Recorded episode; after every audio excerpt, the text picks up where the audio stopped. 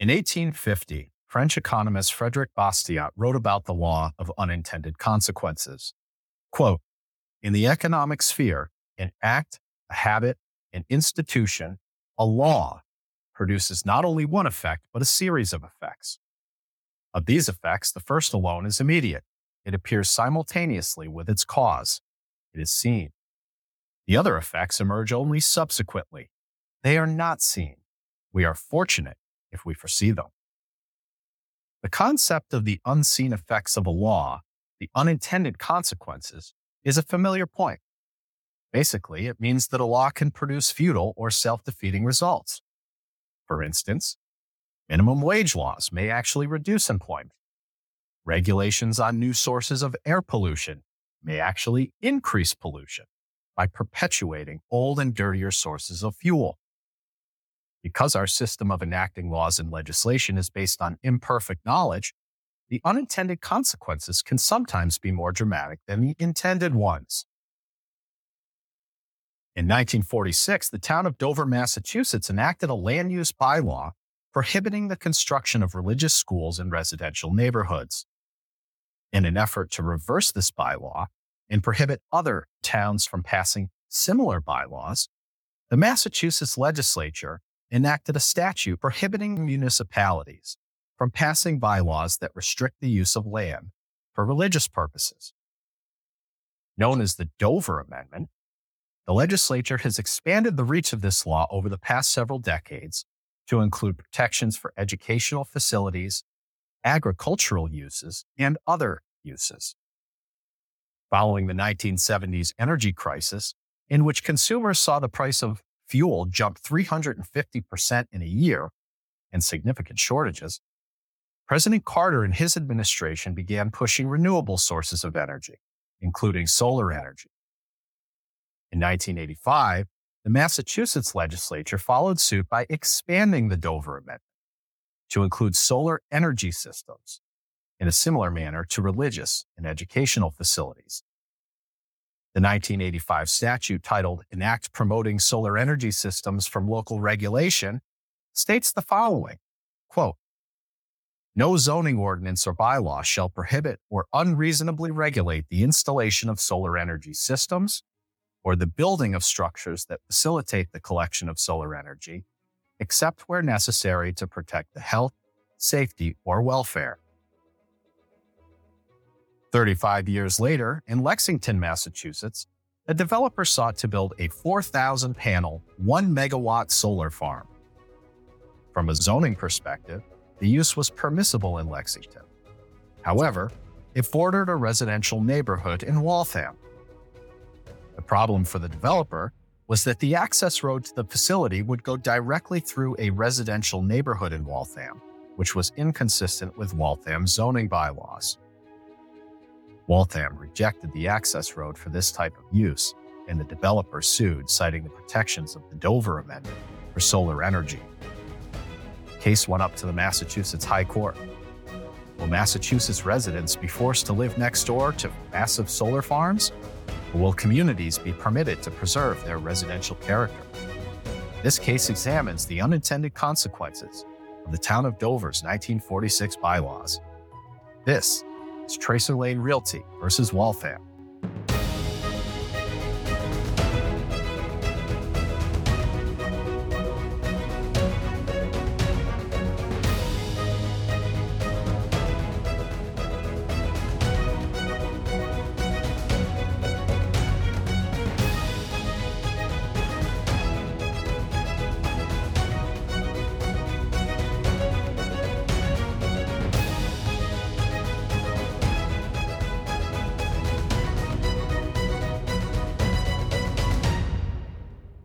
Welcome to Legal Judgments, where we tackle litigation and trial strategy by analyzing and talking about real legal cases.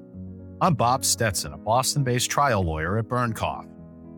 Today, we welcome back friend of the show, Ben Robbins, the brilliant senior attorney at New England Legal Foundation, who's filed so many influential amicus briefs in the highest courts in Massachusetts and throughout the country. He filed an amicus brief in support of the developer in this case Great to see you, Ben. Thanks for joining again. Well, thank you, Bob. And thanks for the very generous introduction. I appreciate that. Oh, it's all true. It's all true. Cutting to the chase, Ben, the Supreme Judicial Court sided with the developer, your position, and held that Waltham's bylaw scheme violated the Dover Amendment because it was unduly restrictive on the installation or construction of solar energy systems. Specifically, according to the court, Waltham only allowed large scale solar energy systems in 1 to 2% of the town, which, again, in the court's view, that was not enough. However, the court provided no guidance about what an appropriate level might be. Would it be 5%, 10%, 15%? As a lawyer and also as a member of my town's planning board who's been involved in drafting land use regulations, I found this lack of guidance both unsatisfying as well as a little unsettling. So I want to do a little hypothetical to return to my unintended consequences thesis for a moment. And basically, what I'm trying to figure out here is on one hand, does this require towns to allow solar farms in residential neighborhoods? Or on the flip side, does this give towns license to basically prohibit solar farms with carefully crafted bylaws. So think of Waltham's position in this case. This is just the, the background. Waltham's position is contrary to what the SJC concluded, they claim that we allow solar in 100% of our neighborhoods because solar can be installed as an accessory use on anyone's building or home. The court ignored this position altogether. So now, now picture this. In the wake of the decision, town passes bylaws prohibiting all accessory uses. Can't have an accessory use, but it allows for large scale solar projects on 15% of the land. Okay. Not the one or 2% that Waltham permitted, 15% of the land. But here's the hitch. It carefully picked out the zones. And, and so it only applies, that 15% only applies to the highest density, most expensive real estate in the town. What we're talking about large mixed use multifamily projects. So yes, from a technical perspective, the town has opened a substantial portion of the town land to solar. But as a practical matter, solar will never be developed on these parcels because the economics wouldn't make sense. So my read on Tracer is that this type of a scheme might actually pass muster under the Dover Amendment because they technically opened it up to a critical mass of land. But in reality, they prohibited solar without saying so. What say you, Ben Robbins? I don't think that would pass muster. And if, if I could back up, and I'm not trying to undermine the, the carefully crafted, hypothetically presented, I am deeply troubled by the court's decision for the very reason that you've identified in having the need to create this hypothetical to test the court's percentage approach. The court approached it entirely incorrectly, in my view. It failed to apply the plain language of the statute. The decision should have been presented this way. The court's reasoning should have been presented this way.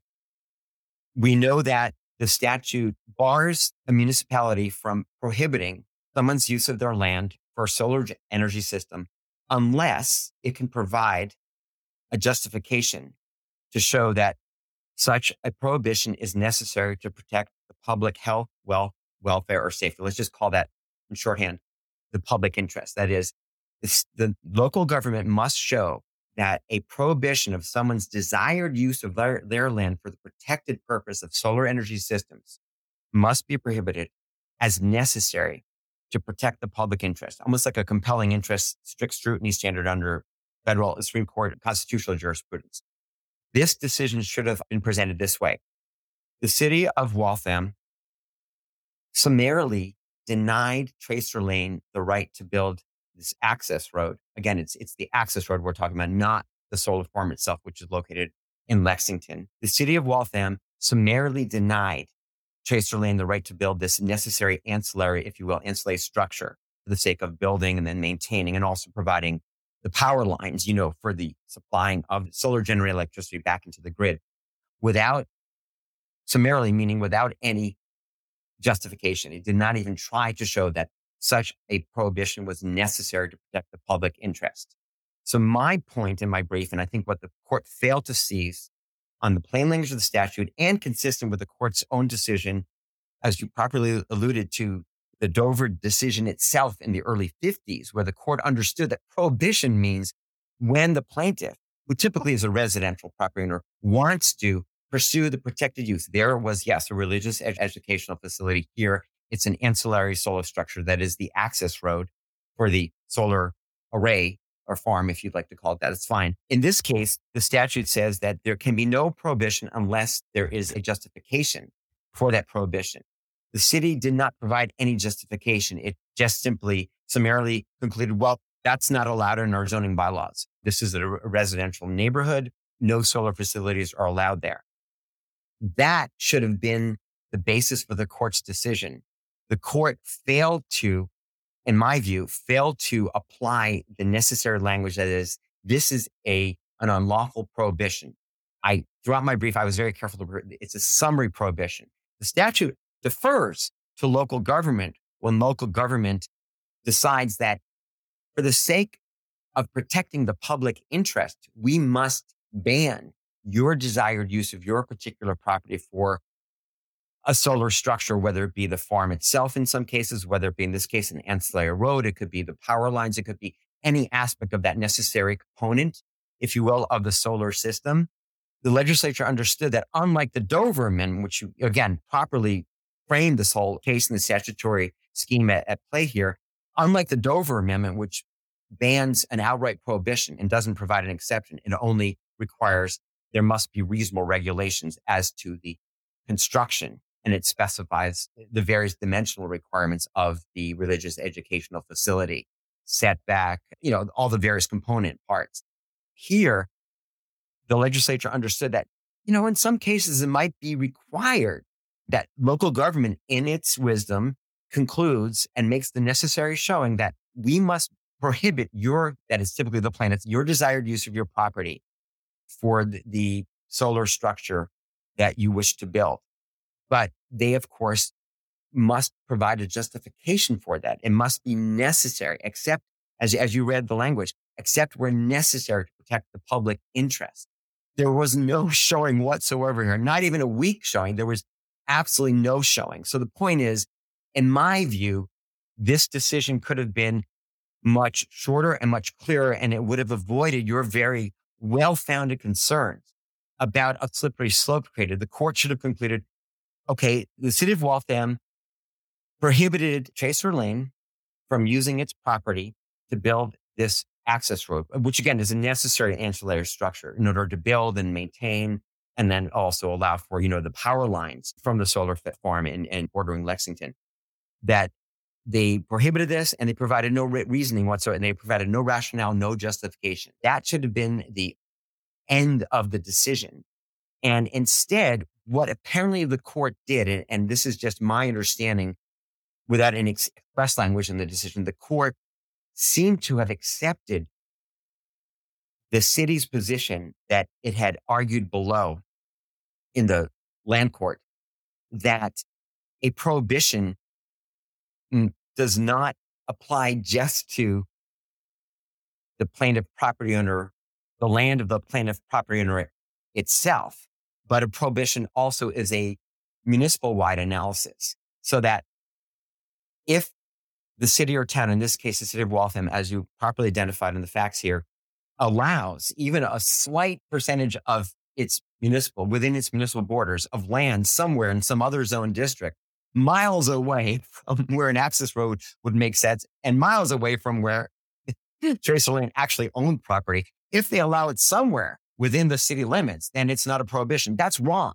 That's wrong for so many reasons. That's wrong on the plain language of the statute. It's wrong on the court's own understanding of what prohibition means when we go back to, as you again identified, this all began with the Dover Amendment, which is now codified in the second paragraph of, of this section three of chapter 40A. And it's now longer than how it read in, let's say, 1950. But the point is, the court has always consistently understood that prohibition means and that's the whole point of a protected land use means when the plaintiff property owner comes forward and wants to build or make use of its of its property of its parcel of land for a protected use. Here, it's a solar related structure. In in the Dover case, it was a religious educational school, facility, um, and now we know it also covers childcare facilities and other such protected uses. The point is, the the unlawful prohibition happens under the solar energy provision that we're talking about in this case when the city denies the property owner the right to use their land for, for the intended solar related purpose and provides no rationale. So it's one thing if the city came forward with a reason or set of reasons, and that could be, that's fair game for scrutiny. Is this a sufficient showing? Is this necessary? But the point is, they didn't offer any reason. So it was an easier case, I think, for the SJC just to conclude, you know, you failed to comply, you, the city, I mean, with your duty under the solar energy provision, much like the strict scrutiny analysis, you had to show a compelling reason why you prohibited Tracer Lane from using its, its land for this intended access road. And you didn't offer any reason, let alone a, a reason that was too weak to su- survive scrutiny. You've provided no reason. So that should have ended the inquiry under, uh, under the solar energy provision. And that way, the court would have, would not have had to reach this, if you will, this land percentage analysis. Well, citywide, there's one percent, two, between one to two, two percent of land in industrial, industrial zone district that would have arguably permitted this use where we don't own property, we tracer lane and where it wouldn't make sense to build an access road. How could we do that when here it is the bordering town of Lexington where the farm is set up and that's our property. You just want to make a straight beeline to that through our access road in this residential district. So, um, I don't, I don't want to cut you off. I'm sure you have questions, but the court in ignoring and leapfrogging over the necessary prohibition requirement, that is prohibition unless justified, unless necessary showing, they turn to the language unreasonable regulation or reasonable regulation, which is not applicable here for so many reasons. A reasonable regulation as used throughout the statute and as understood by the court itself in other Dover Amendment type cases, not about solar energy, not about this provision, but for example, under the Dover Amendment itself with religious and educational facilities, such as the BU case, and also involving, let's say, childcare facilities like the Rogers case. The court has no problem understanding in those other cases, that reasonable regulation is to be distinguished from prohibition. The leg- legislature would not use two terms that mean the same thing. You know, the general rule of construction. Every word means something and means something different. Nothing is superfluous and unnecessarily repetitive. Prohibition is an outright bar, an outright ban on the use of my land for the desired protected use.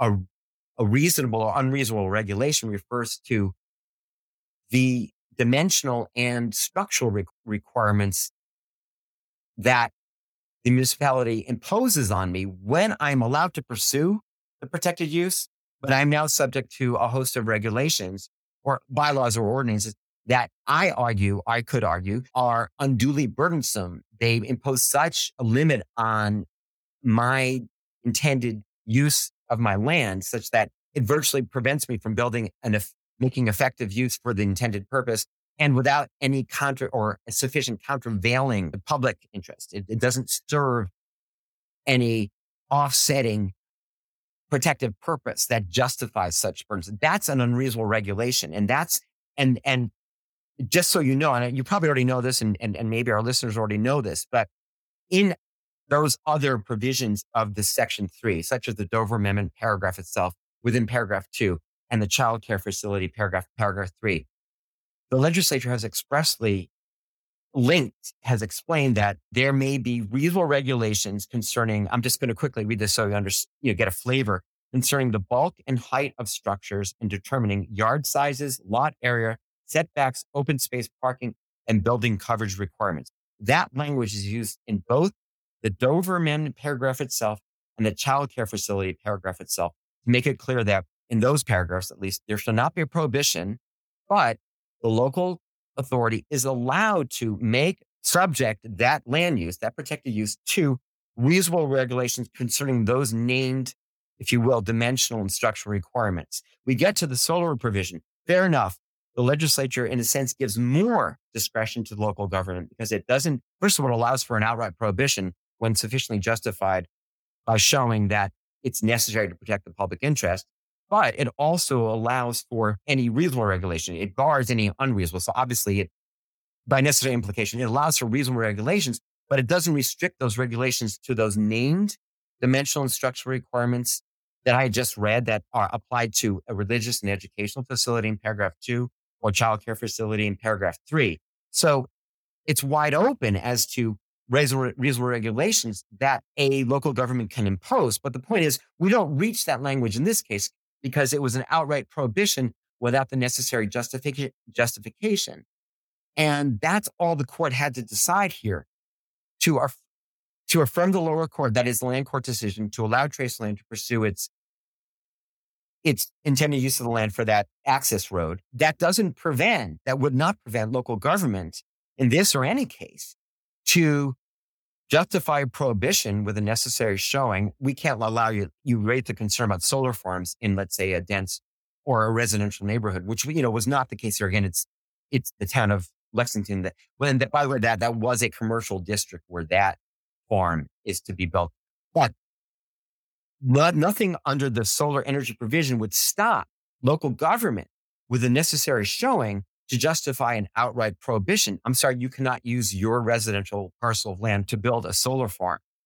Or it could also allow local government, such as in this case, where, okay, the access road can't be prohibited. We didn't, and we can't think of, let's say, they can't think of any reasons to justify the outright ban, but we want to impose certain requirements on the materials used for the building of that road, the width of that road, the height, let's say, of the utility lines that carry the wires, you know, the electrical return of the harnessed energy from the farm in bordering Lexington. They could impose certain dimensional requirements. And then, of course, it, Tracer Lane or any property would be free to argue, okay, I understand your local concerns, but we argue those are unreasonable the way that the SJC has defined that term, which is unduly burdensome, imposing such restrictions, economic and, and, and, and structural and otherwise, such that we can't make effective use of our land for the intended purpose. And we argue there isn't a sufficient offsetting or countervailing public benefit. You know, and then of course it's for litigation, it's for a court to decide who wins on that argument. But the point is, in this case, it could have been a very simple decision. We wouldn't have had to get into the morass of which, which you're properly and right in the mark and identifying, wait a minute, this is one to 2%. That's not okay. But what if it were 15%? Ah, but what if it were in a different zone, district of, of a particular town or, town or city? Those are all fair questions, but the court could have avoided all that just by reaching the decision. You summarily prohibited this. You didn't provide a rationale. End of story. As opposed to, well, you allow them to go ahead, but you required such restrictions on the, you know, that would be an unreasonable regulation inquiry. Uh, restrictions on the access road itself. That would be fair game for a case specific on these facts, on our intended use, we argued these are unreasonable. The city, of course, would argue, no, these are reasonable restrictions. That's fair game. That's case by case. And, and the court understands that's always going to be a careful balancing. The court, unfortunately, failed to apply the prohibition language, jumped right into its inapplicable, inapposite, unreasonable regulation prong of the statute and of its own jurisprudence. And, and hence, I think unnecessarily complicated issue and unnecessarily created the very slippery slope that you properly identified. Well, let me jump in there. I, I, agree with your analysis. And I think it would have been a much more straightforward and, and cleaner analysis the way that you've laid it out. I think to get to the heart of the matter, the main concern that I think most planners and land use lawyers are going to have with this decision is and the biggest question that's going to be asked is how do we preserve the residential character of our neighborhoods? Because you look at this decision, another head scratching part of the analysis was essentially that preservation of the residential character of neighborhoods is a valid municipal purpose. That's what the court said. However, on the flip side of things, because of the way they did the analysis, kind of conflating the, the two issues, the prohibition versus the unreasonable regulation. They've, they've sort of, they sort of went against that and they said, well, Waltham's scheme, which if you listen to Waltham, they're basically saying, yeah, we allow solar and residential, but we allow it as an accessory use. So what do land use lawyers and planners do to avoid losing their neighbors? their neighborhoods to solar farms. Is there anything that they mm-hmm. can do? For instance, and I'll be more concrete. Under this analysis, or even yours, which I, I think is, is mm-hmm. more faithful to the text in the case law, could a planning board or a town pass a bylaw that says we're only going to allow solar as an accessory use in residential neighborhoods? I mean, that might survive if, again, that town in question makes the sufficient showing. I don't think it would be enough summarily just to assert, well, this is a residential neighborhood, end of inquiry. Clearly, it speaks for itself. So the court has identified it's legitimate local concern to preserve. And I, I understand that as a residential dweller myself to preserve the character. But to take that a step further, you can imagine a town or city rejecting a developer's proposal based on its dimensions. Now, we're talking here about freestanding as opposed to, as you say, accessory use. That is, my neighbor's rooftops, they have this great array of Tesla panels on their rooftop, state of the art shingles, and they're getting great use from it. And I'm, I'm thrilled for the sake of the environment.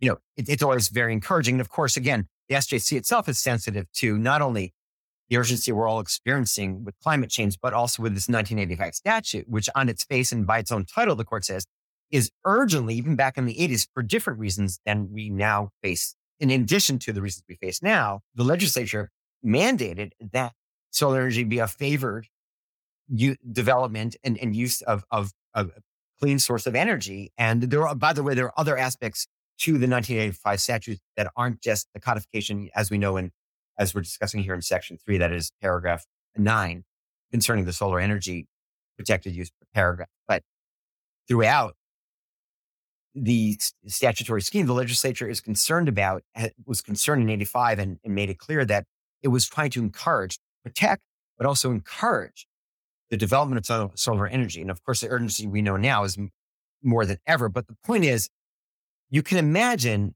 a local government faced with a developer requesting to build a large array um, let's call it a farm or a panel array in a residential area.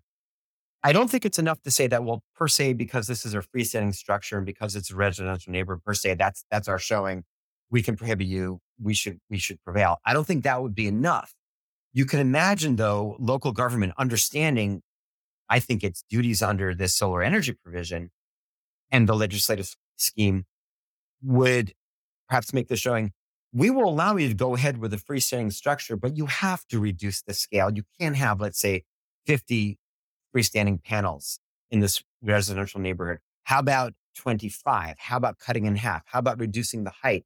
How about, you know, you can imagine other adjustments that would then go to the unreasonable regu- regulation prong. That is, we're not outright prohibiting you. We're going to allow you to go forward.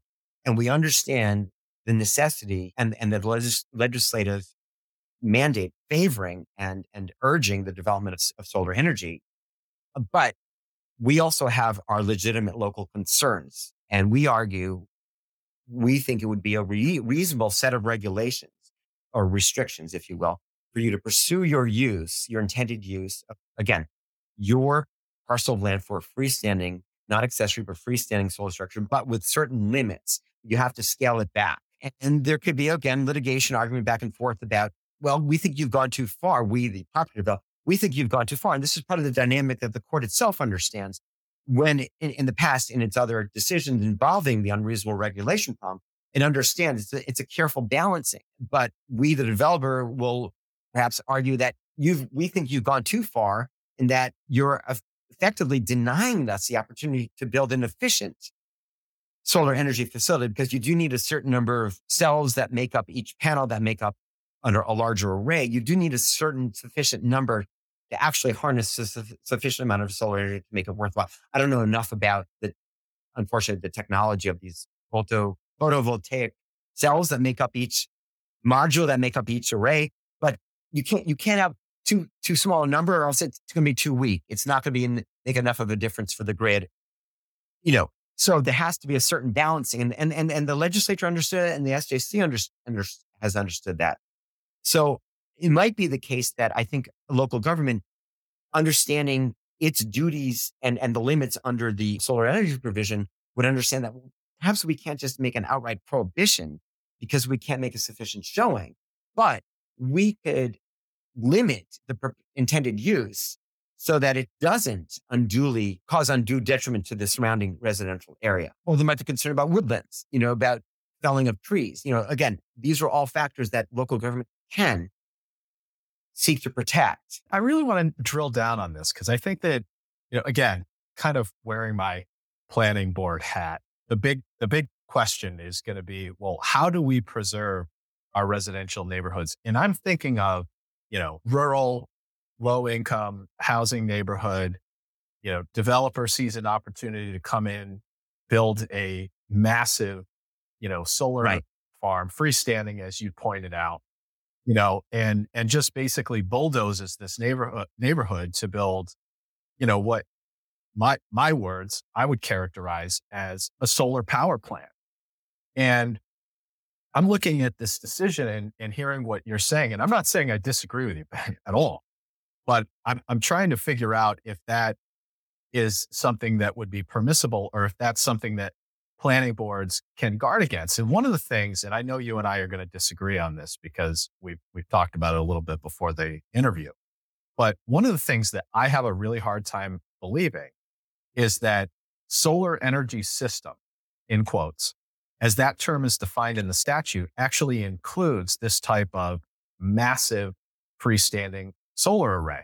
You look at the statute's definition of solar energy system, it defines it as a quote, device or as a quote, structural design feature for solar energy. It makes it sound like we're talking about solar panels on, on somebody's roof and not a one megawatt solar array, which could power literally hundreds of homes.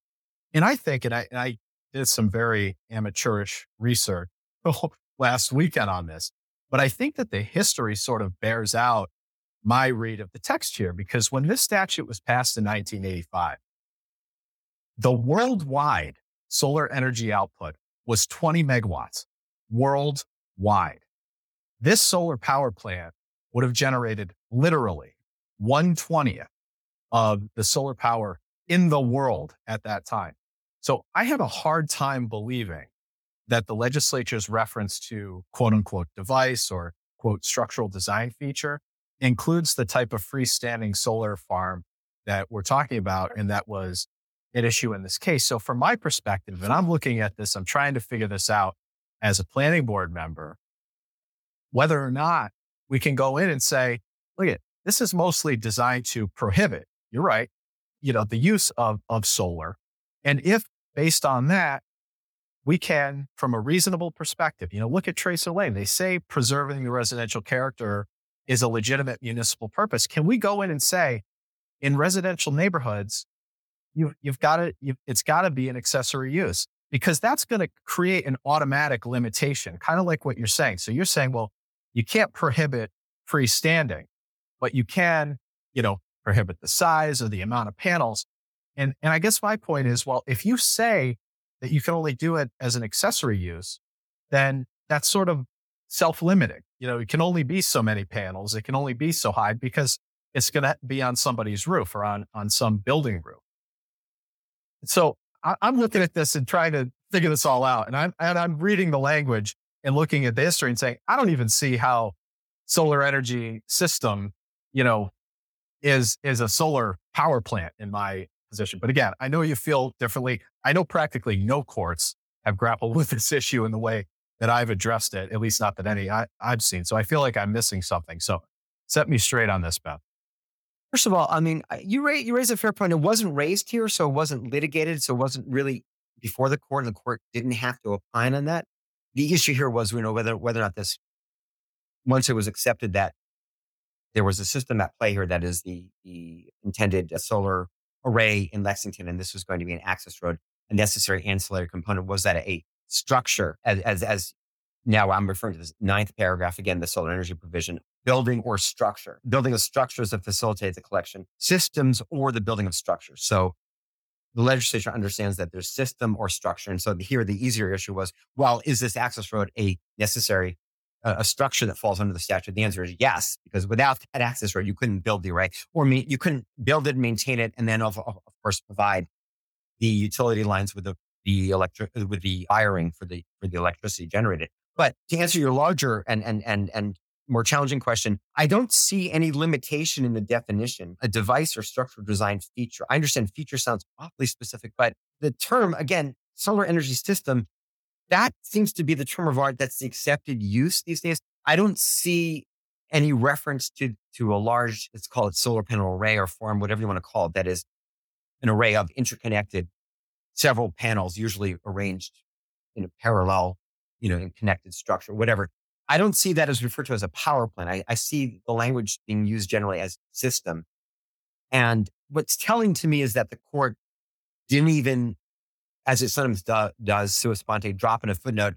We, we leave for another day the issue whether or not a large scale panel, kind of your question, large scale panel array qualifies as a solar energy system under the statute. They didn't raise that concern. I don't think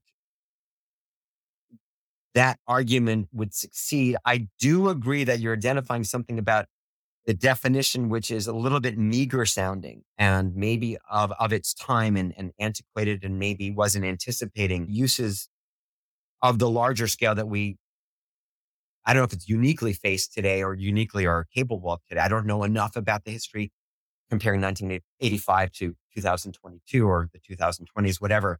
So I, I can't speak to that. I wish I could. But it does seem to be sufficiently porous a definition. A device or structural design feature. Yes, I, a feature. What is, you know, why is feature there? And then of course the rest of it does fit like a glove. Substantial purpose. And if you put in some ellipses of which is to da, da, da, da, to collect, store, and distribute solar energy for da da da da electricity generating. That's exactly what's being intended to be done here. So the rest of it does fit like a glove that is sufficiently broad to capture what's the intended purpose here. But, you know, you, you raise a fair point. It could have been more artfully worded. The court doesn't seem to be even sua sponte troubled by the application to what, again, not what's being done in Waltham, because that's just the access road, but the system that's being built, intended to be built in neighboring Lexington which again, that is a commercially zoned district. So I'm not sure if that would fly. Again, you're right to say, you know, it wasn't raised by the court. So you're right to say, well, maybe, you know, this court hasn't squarely addressed that. I don't know if they would be persuaded by, by your argument, but it simply wasn't presented here. So let's, I guess we can only proceed on the assumption that since it apparently didn't trouble the court, that solar energy system, and again, the solar energy provision also talks about end structures, hence the road here supporting structures. So um, let's assume that for now that unless the court tells us otherwise or the legislature that systems capture capture the the uh, freestanding arrays. So I think that the second sort of component of your question, I mean, this is going to sound like a dodge, but I, I mean it sincerely that it becomes a very case specific inquiry about whether or not a local government could outright prohibit uh, let's assume a residential property owner's intended construction of a freestanding solar panel array in that neighborhood, or whether they, and that is whether they could, whether they made the sufficient showing that based on this particular residential na- neighborhood with its partic- particular dimensions, existing dimensions, and its particular concerns, environmental and otherwise, we are going to prohibit you, and this is our showing. Now let's litigate to see, well, assuming there's litigation on it, let's see if that was a sufficient showing under the statute. Was it necessary? Was the, was the outright ban necessary to protect the public interest? And it might be the case. You might very well be right. So again, I think each case might be different. Some, some towns might be able to outright prohibit an intended a, a, resi- a residential property owner's intended use of their parcel of land for a freestanding array. That might be sufficient. They might, the local government might make on those facts sufficient showing. In other cases, there may not be enough for sufficient showing for an outright ban, but local government can limit the dimensions, can limit the materials, not, not, I guess there's certain hardware that has to be built in order to, to build the actual cells, but the dimensions, the size, the, the, the, uh, perhaps in terms of an access or you know the hours of use, which also might be subject to other general local zoning requirements about industrial traffic, you know, trucks and vans going up and down this this road. I understand, you know, there could be there could be reasonable limits on your intended use of your property as opposed to an outright ban. So I think each case is going to be different. And I also agree with you on another point that you're making that this decision, while in addition to, I think, unfortunately missing the boat and not invoking the necessary prohibition language and resting its decision very simply on that. This is a summary, this, a summary prohibition. You didn't provide any rationale. You violated a statute. End of story. In addition to that, it doesn't provide sufficient guidance, assuming a case does present, legitimately present the issue of whether or not the regulations being imposed are reasonable. That is, we're allowing you to go forward, but here are the restrictions we're imposing. I don't think this, this decision really is, is very helpful in providing guidance, nor could it be because it wasn't even about that. It was really about a prohibition on my land and also virtually throughout the entire city. So it really can't provide much guidance on that. But I do think, and again, it sounds like it's always an easy reason. Oh, it's depends on each case. But I do think that whether or not a local government can outright prohibit by making the necessary showing or impose regulations or restrictions on the dimensions of a freestanding solar array is going to depend on each case. And it's fascinating to see what will happen as I would assume more cases like this one will arise, given the fact that solar energy is such a necessary source of clean, renewable energy. And I would imagine that there will be more developers coming forward with proposed plans and legal challenges. Fair enough. Legal challenges, that's what the statute anticipates. So I would like to see what will happen. Especially right now, and I'll let you finish your thought, but especially now with all of the programs, the government programs that are really designed to incentivize financially developers to create these types of solar arrays and, and renewable sources of energy. So I, that's just, I think it emphasizes your point. Okay. And, I don't think that your answer was a dodge at all. I think it's spot on that that the answer really is that unless the legislature comes in and does something and clarifies the issue and tells planning boards with sufficient guidance how they're to approach the situation, particularly in residential neighborhoods, I think you're going to see a hodgepodge of results all throughout the state. And you're going to see a whole bunch of challenges because solar is not going away. And, and I think developers are going to have some incentives to, to develop these solar arrays for, for years to come. So I, I actually think what you said was spot on. I don't think it's a dodge at all. And, and I happen to agree with you. So I, I want to also shift gears really quickly. You guys always at NELF, always, and you particularly, always have so much good stuff going on. What else do you have cooking these days?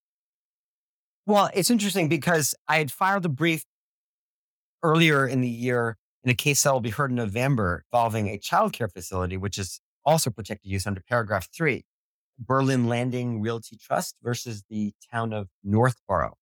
And I believe oral arguments scheduled for November 2nd. I just think that dovetails nicely with some of the points you and I were both making about what the statute provides and how arguably this decision went was amiss, uh, went awry. And that case classically does involve the issue of reasonable or unreasonable regulations. Because in that case, to make a quick, a quick summary, in that case, the town is allowing the developer to build a child care facility, but is imposing a certain generally applicable zoning step back requirement for which is tailored for industrial uses that border residential districts and is a 100 foot setback requirement.